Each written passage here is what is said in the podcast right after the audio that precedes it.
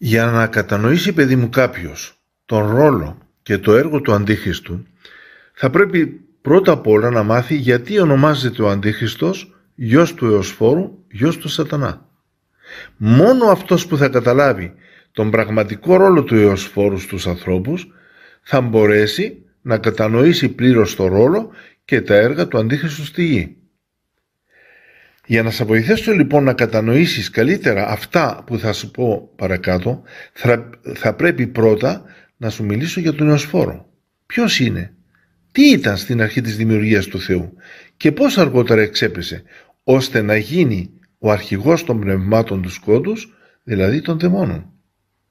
Ο Θεός παιδί μου πριν δημιουργήσει τον υπέροχο αυτό υλικό κόσμο που βλέπουμε, όπως τον ουρανό, τη γη και μετά εμάς τους ανθρώπους, έφτιαξε πρώτα έναν άλλο άειλο και πνευματικό κόσμο.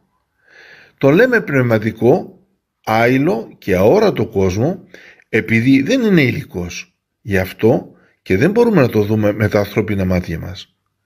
Ο πνευματικός αυτός κόσμος είναι οι άγγελοι του Θεού. Οι άγγελοι είναι τα πιο όμορφα και τα πιο ευτυχισμένα δημιουργήματα του Θεού. Ζουν μέσα στο πιο υπέροχο βασίλειο όλου του κόσμου, το ουράνιο βασίλειο του Θεού. Την ύπαρξή τους την πλημμυρίζει το φως και η αγάπη του Πνεύματος του Θεού.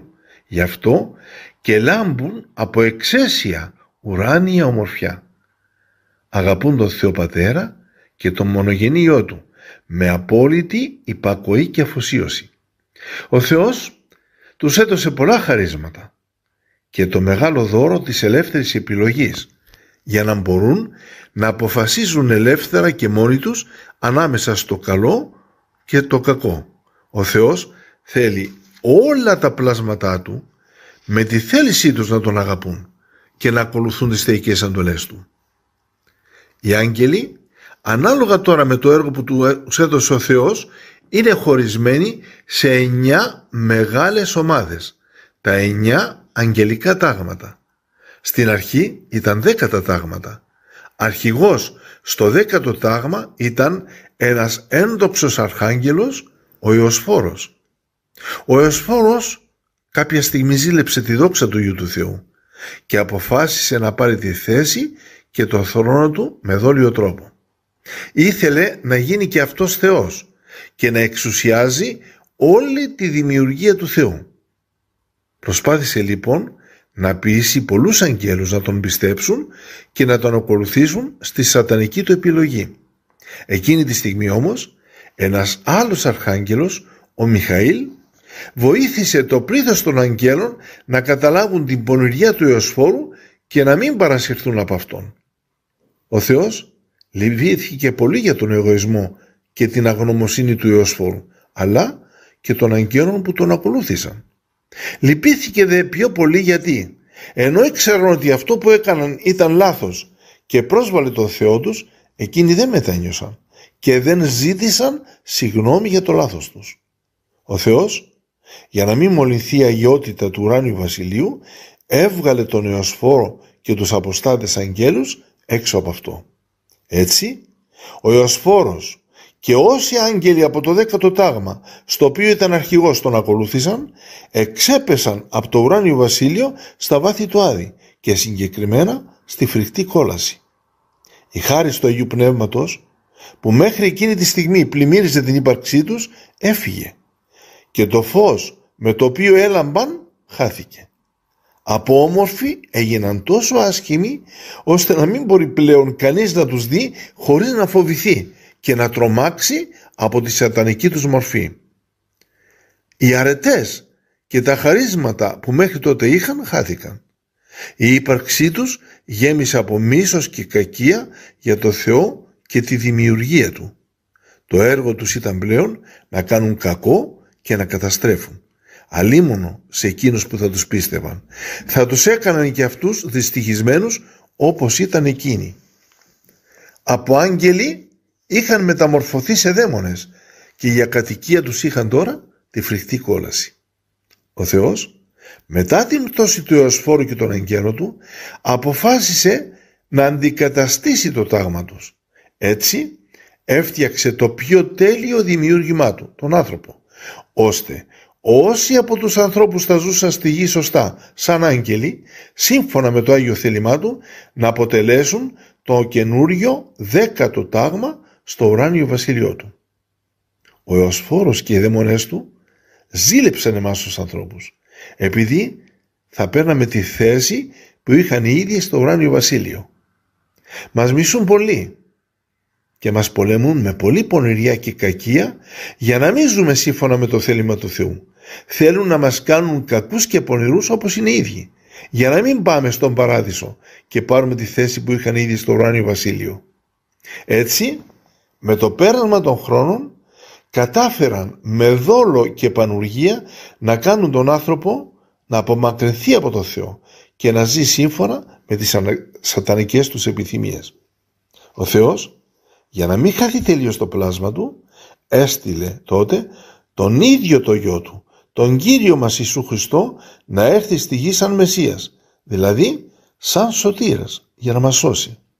Ο Χριστός, με τη θεϊκή του διδασκαλία και με τη σταυρική του θυσία, άνοιξε τις πόρτες του παραδείσου για όλους τους ανθρώπους.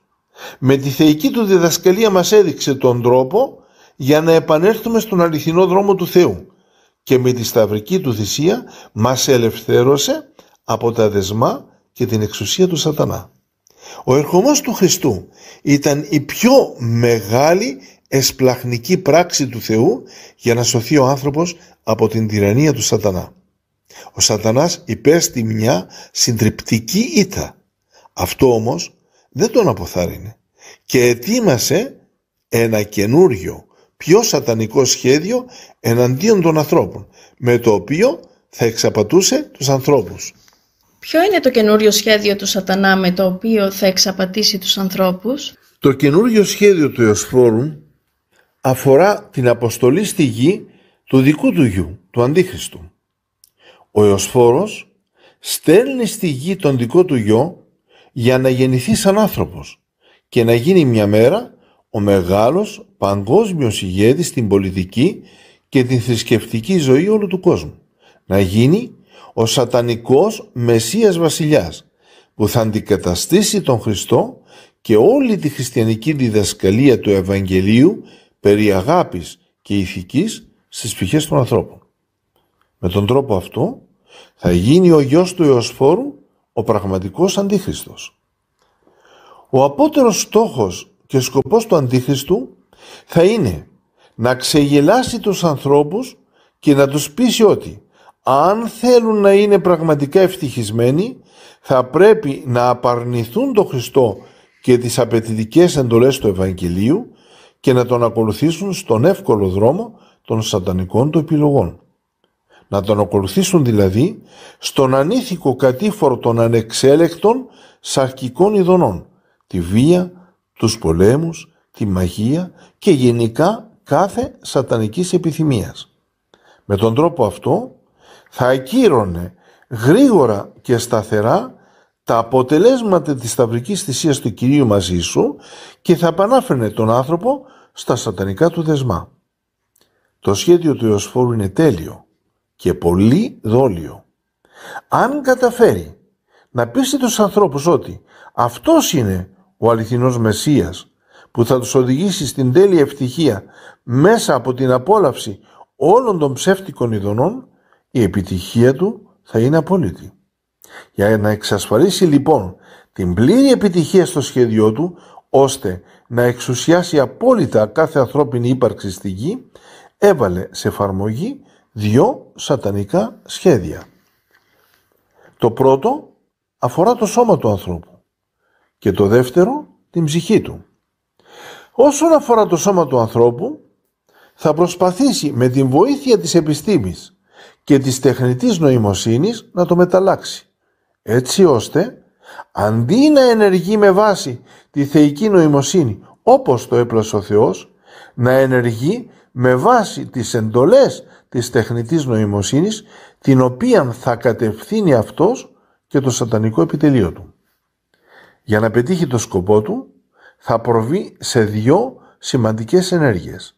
Πρώτον, θα κάνει το σώμα του ανθρώπου ένα αριθμημένο εξάρτημα το οποίο εύκολα θα μπορεί να το ελέγχει και δεύτερον θα μετατρέψει το σώμα μας σε ένα ιδιόμορφο κομπιούτερ με λειτουργικό σύστημα το οποίο θα προγραμματίζεται και θα ανανεώνεται συνεχώς. Έτσι, το σώμα του ανθρώπου θα ελέγχεται απόλυτα από αυτόν μέσα από την τεχνητή νοημοσύνη. Με τον τρόπο αυτό θέλει να κάνει πραγματικότητα το αιώνιο σατανικό του όνειρο. Να μεταλλάξει δηλαδή το πλάσμα του Θεού, τον άνθρωπο, σε ένα σατανικό άνθρωπο που θα είναι κατ' εικόνα και καθομοίωση του διαβόλου και των σατανικών του έργων. Για να τα πετύχει όλα αυτά που προανέφερα, θα βάλει με διάφορους τρόπους μέσα στο σώμα του ανθρώπου μικροσκοπικούς ρομποτικούς μηχανισμούς υψηλής νανοτεχνολογίας οι οποίοι θα δουλέψουν σαν τεχνίτες πάνω στο ανθρώπινο DNA και θα το μετατρέψουν σταδιακά σε ένα αριθμημένο εξάρτημα της τεχνητής νοημοσύνης. Οι ρομποτικοί αυτοί μηχανισμοί θα είναι επίσης αυτοί που θα συνδέουν το μεταλλαγμένο ανθρώπινο σώμα σαν αριθμημένο πλέον εξάρτημα με κάθε μορφή ορατής ψηφιακής εφαρμογής η οποία θα συνδέεται μέσω της τεχνητής νοημοσύνης με τον κεντρικό υπερυπολογιστή, το θηρίο του κράτους του Αντίχριστου. Το πρώτο λοιπόν αυτό σατανικό σχέδιο με το οποίο θα γινόταν η μετάλλαξη του ανθρώπινου σώματος σε συνδυασμό και με το δεύτερο σατανικό του σχέδιο που θα αφορούσε την ψυχή θα ολοκλήρωνε τα σχέδιά του για την πλήρη εξαπάτηση και εξάρτηση του ανθρώπου στα εωσφορικά δεσμά του.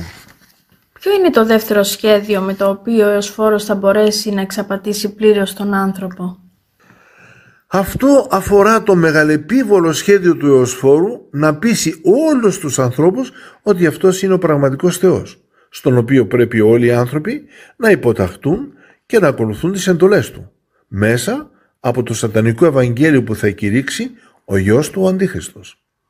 Βέβαια, ξέρει πολύ καλά ότι αυτό δεν είναι και τόσο εύκολο να το πετύχει. Γι' αυτό θα προσπαθήσει με φανταστική δολιότητα να αντιπαρατεθεί με βάση τις προφητείες της Παλαιάς Διαθήκης σχεδόν σε όλο το φάσμα του θεϊκού λυτρωτικού έργου του Χριστού. Δηλαδή, από τη διδασκαλία μέχρι τα θαύματά του. Από τη θεϊκή γέννησή του Χριστού μέχρι το πάθος και την Αγία Αναστασή του. Και να αποδείξει ότι αυτός είναι ο αναμενόμενος Μεσσίας των προφητών.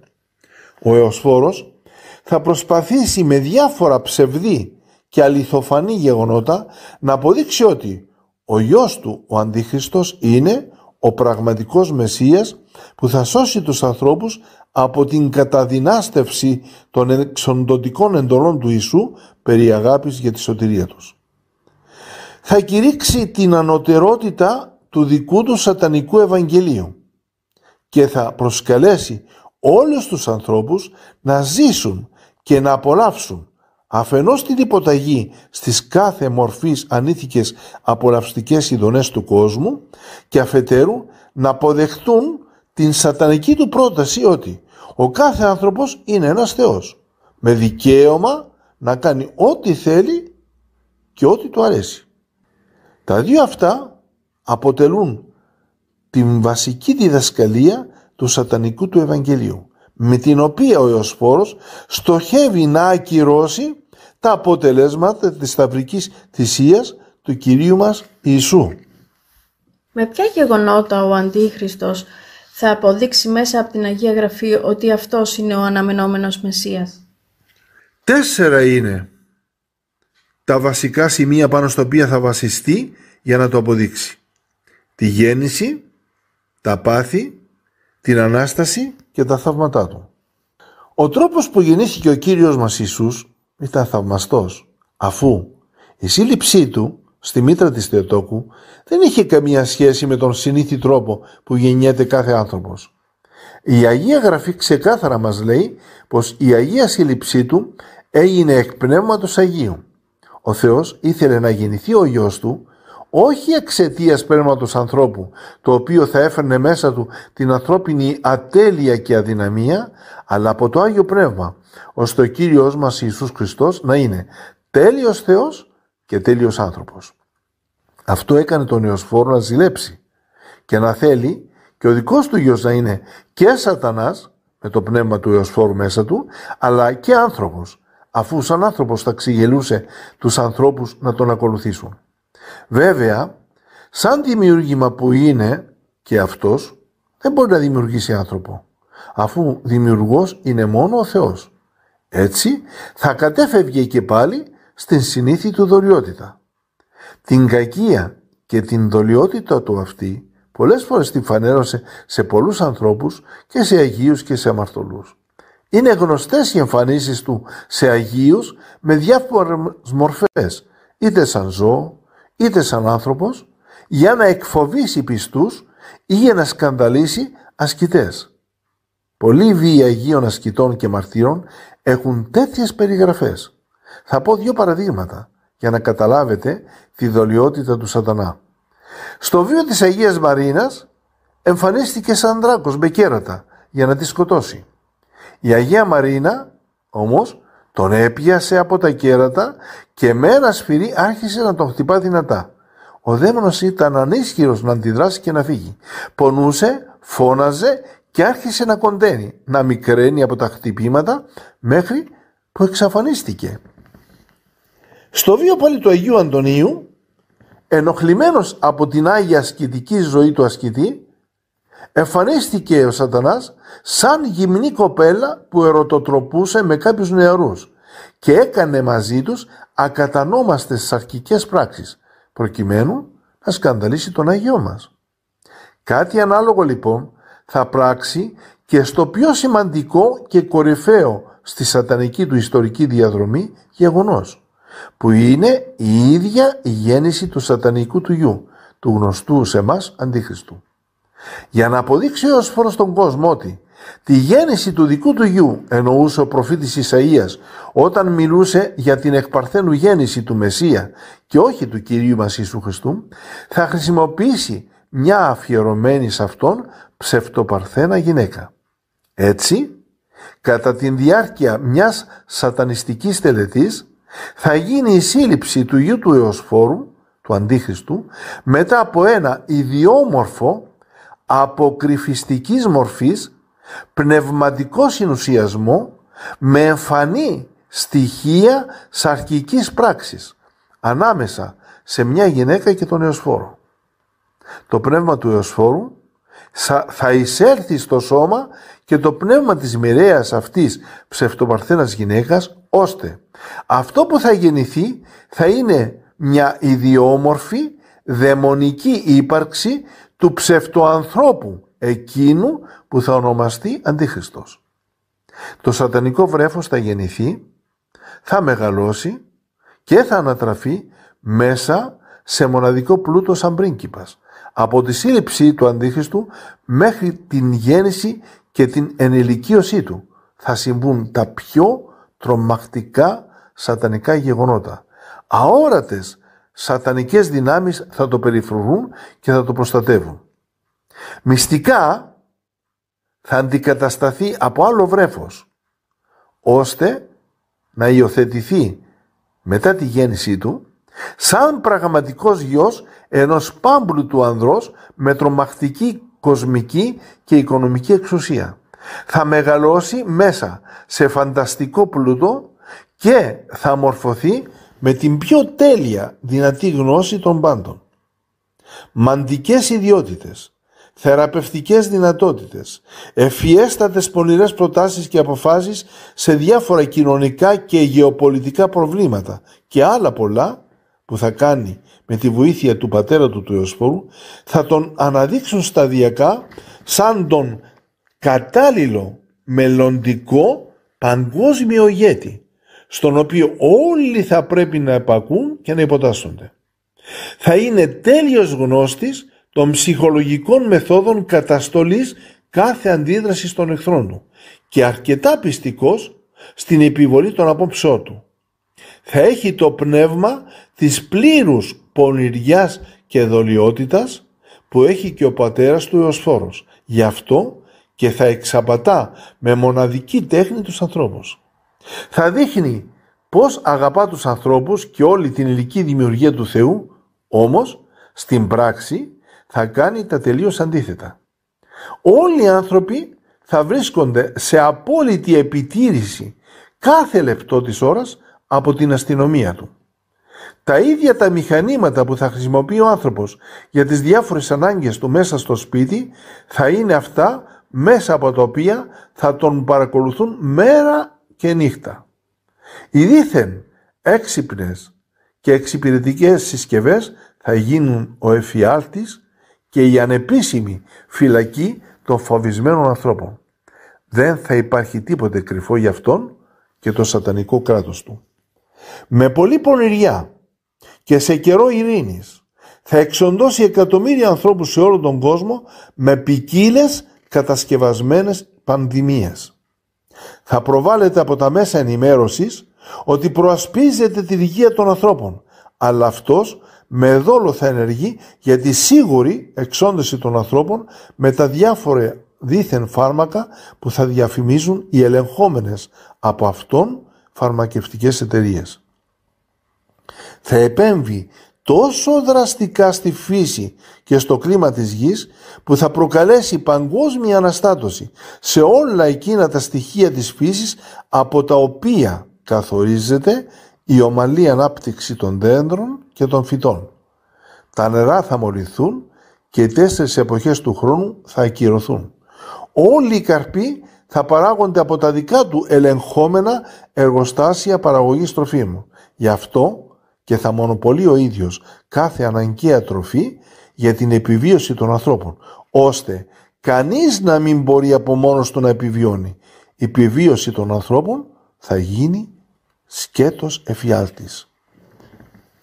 Στην εποχή του η διοκτησία θα είναι ανύπαρκτη λέξη και όλοι θα μένουν σε διαμερίσματα που θα παρέχει το σατανικό κράτος του.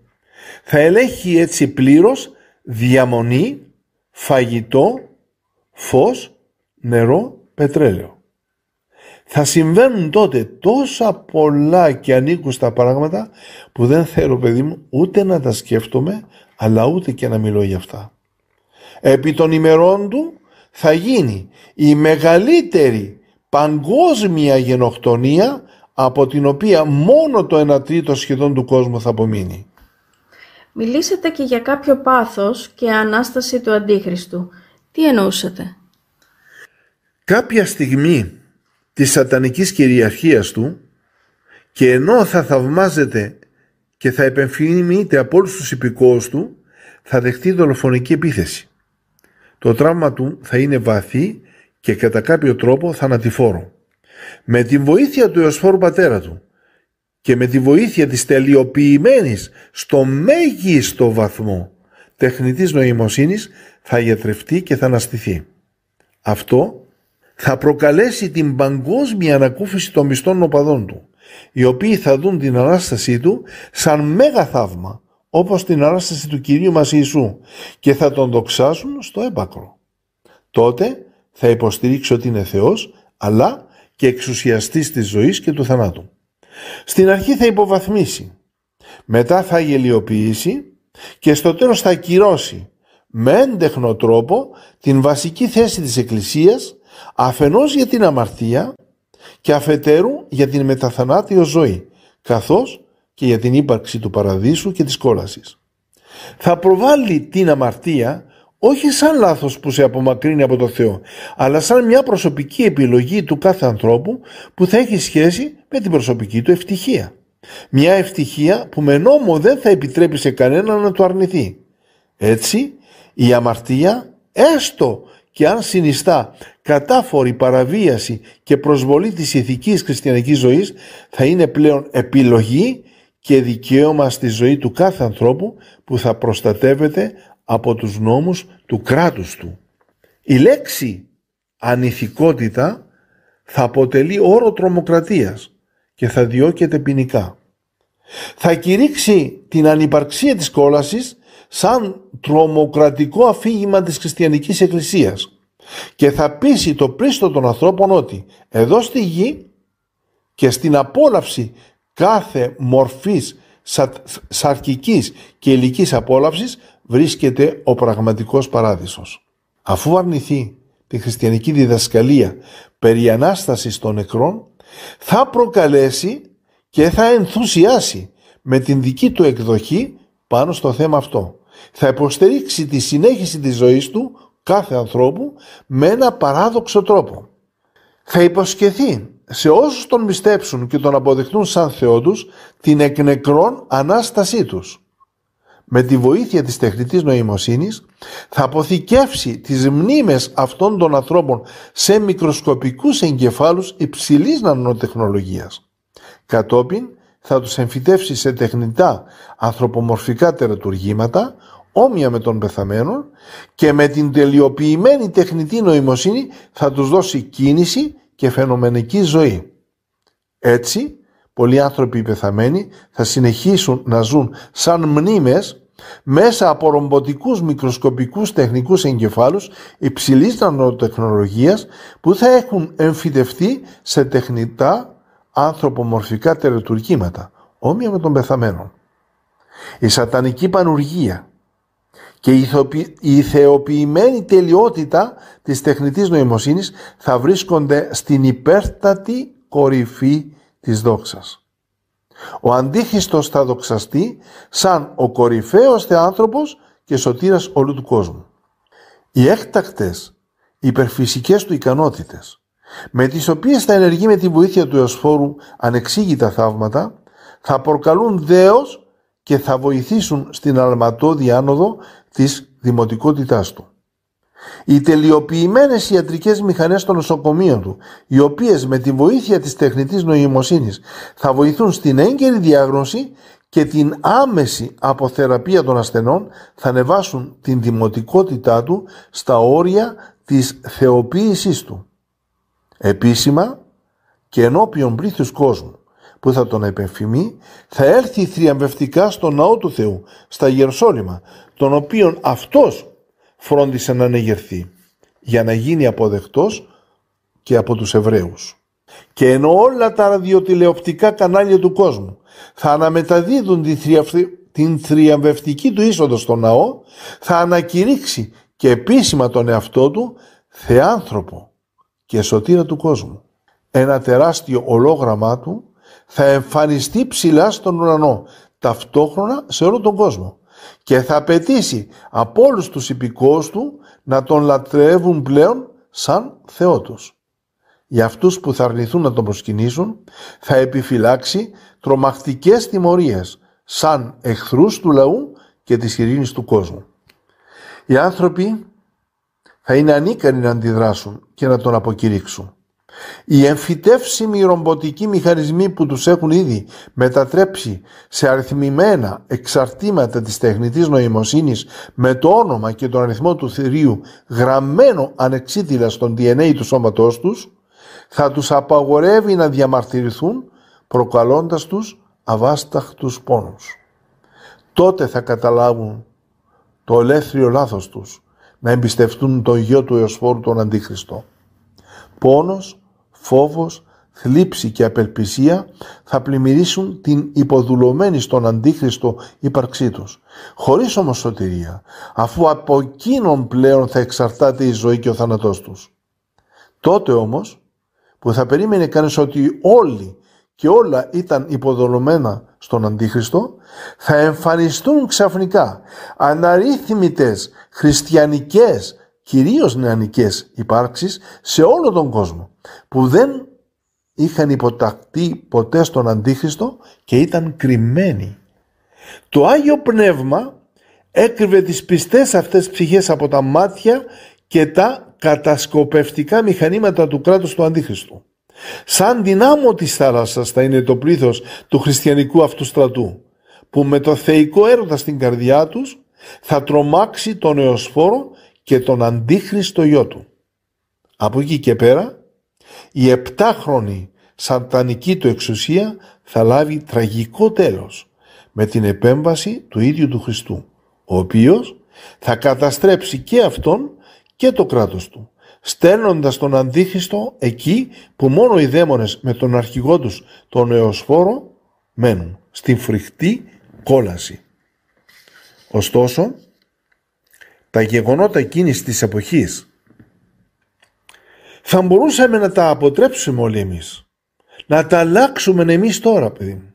Αν αντιλαμβανόμασταν τι προσπαθεί να κάνει τώρα ο Εωσφόρος με τον σατανικό του γιο, τον Αντίχριστο, ώστε να τον, να τον απορρίψουμε έγκαιρα και να μείνουμε σταθεροί στην αγκαλιά του Θεού Πατέρα μας και του αγαπημένου μας σωτήρα, του Κυρίου μας Ιησού Χριστού. Θα το κάνουμε όμως. Μάλλον φαίνεται ότι δεν έχουμε αντιληφθεί όλοι μας ακόμα τι γίνεται. Και γι' αυτό ο Εωσφόρος προχωρά ανενόχλητος με το γιο του τον Αντίχριστο στο μεγάλο του σχέδιο. Για άλλη μια φορά θα επαναλάβω αυτό που αποτελεί τον κύριο στόχο και σκοπό του μεγάλου εχθρού των ανθρώπων. Ο κύριος στόχος και σκοπός του Αντίχριστου είναι να προωθήσει, να συντονίσει και μέσα από όλους τους υποτεταγμένους αυτών ηγέτες της παγκόσμιας εξουσίας να εκτελέσει το σατανικό σχέδιο του πατέρα του, του Εωσφόρου, που είναι η πλήρης αποστασία του ανθρώπου από τον αληθινό Θεό. Η μεγάλη αποστασία έχει ήδη ξεκινήσει. Οι περισσότεροι άνθρωποι εγκατέλειψαν το Άγιο Ευαγγέλιο και ζουν σύμφωνα με τις σατανικές επιθυμίες του Εωσφόρου. Ποτέ το πνεύμα του Εωσφόρου δεν ήταν τόσο χαρούμενο όσο τώρα. Το σχέδιο του προχωρά κανονικά και εμείς δυστυχώς παιδί μου κοιμόμαστε και ροχαλίζουμε κιόλας. Το μόνο που θα μπορούσα να ευχηθώ σε όλους μας είναι καλό ξύπνημα και καλή μετάνοια.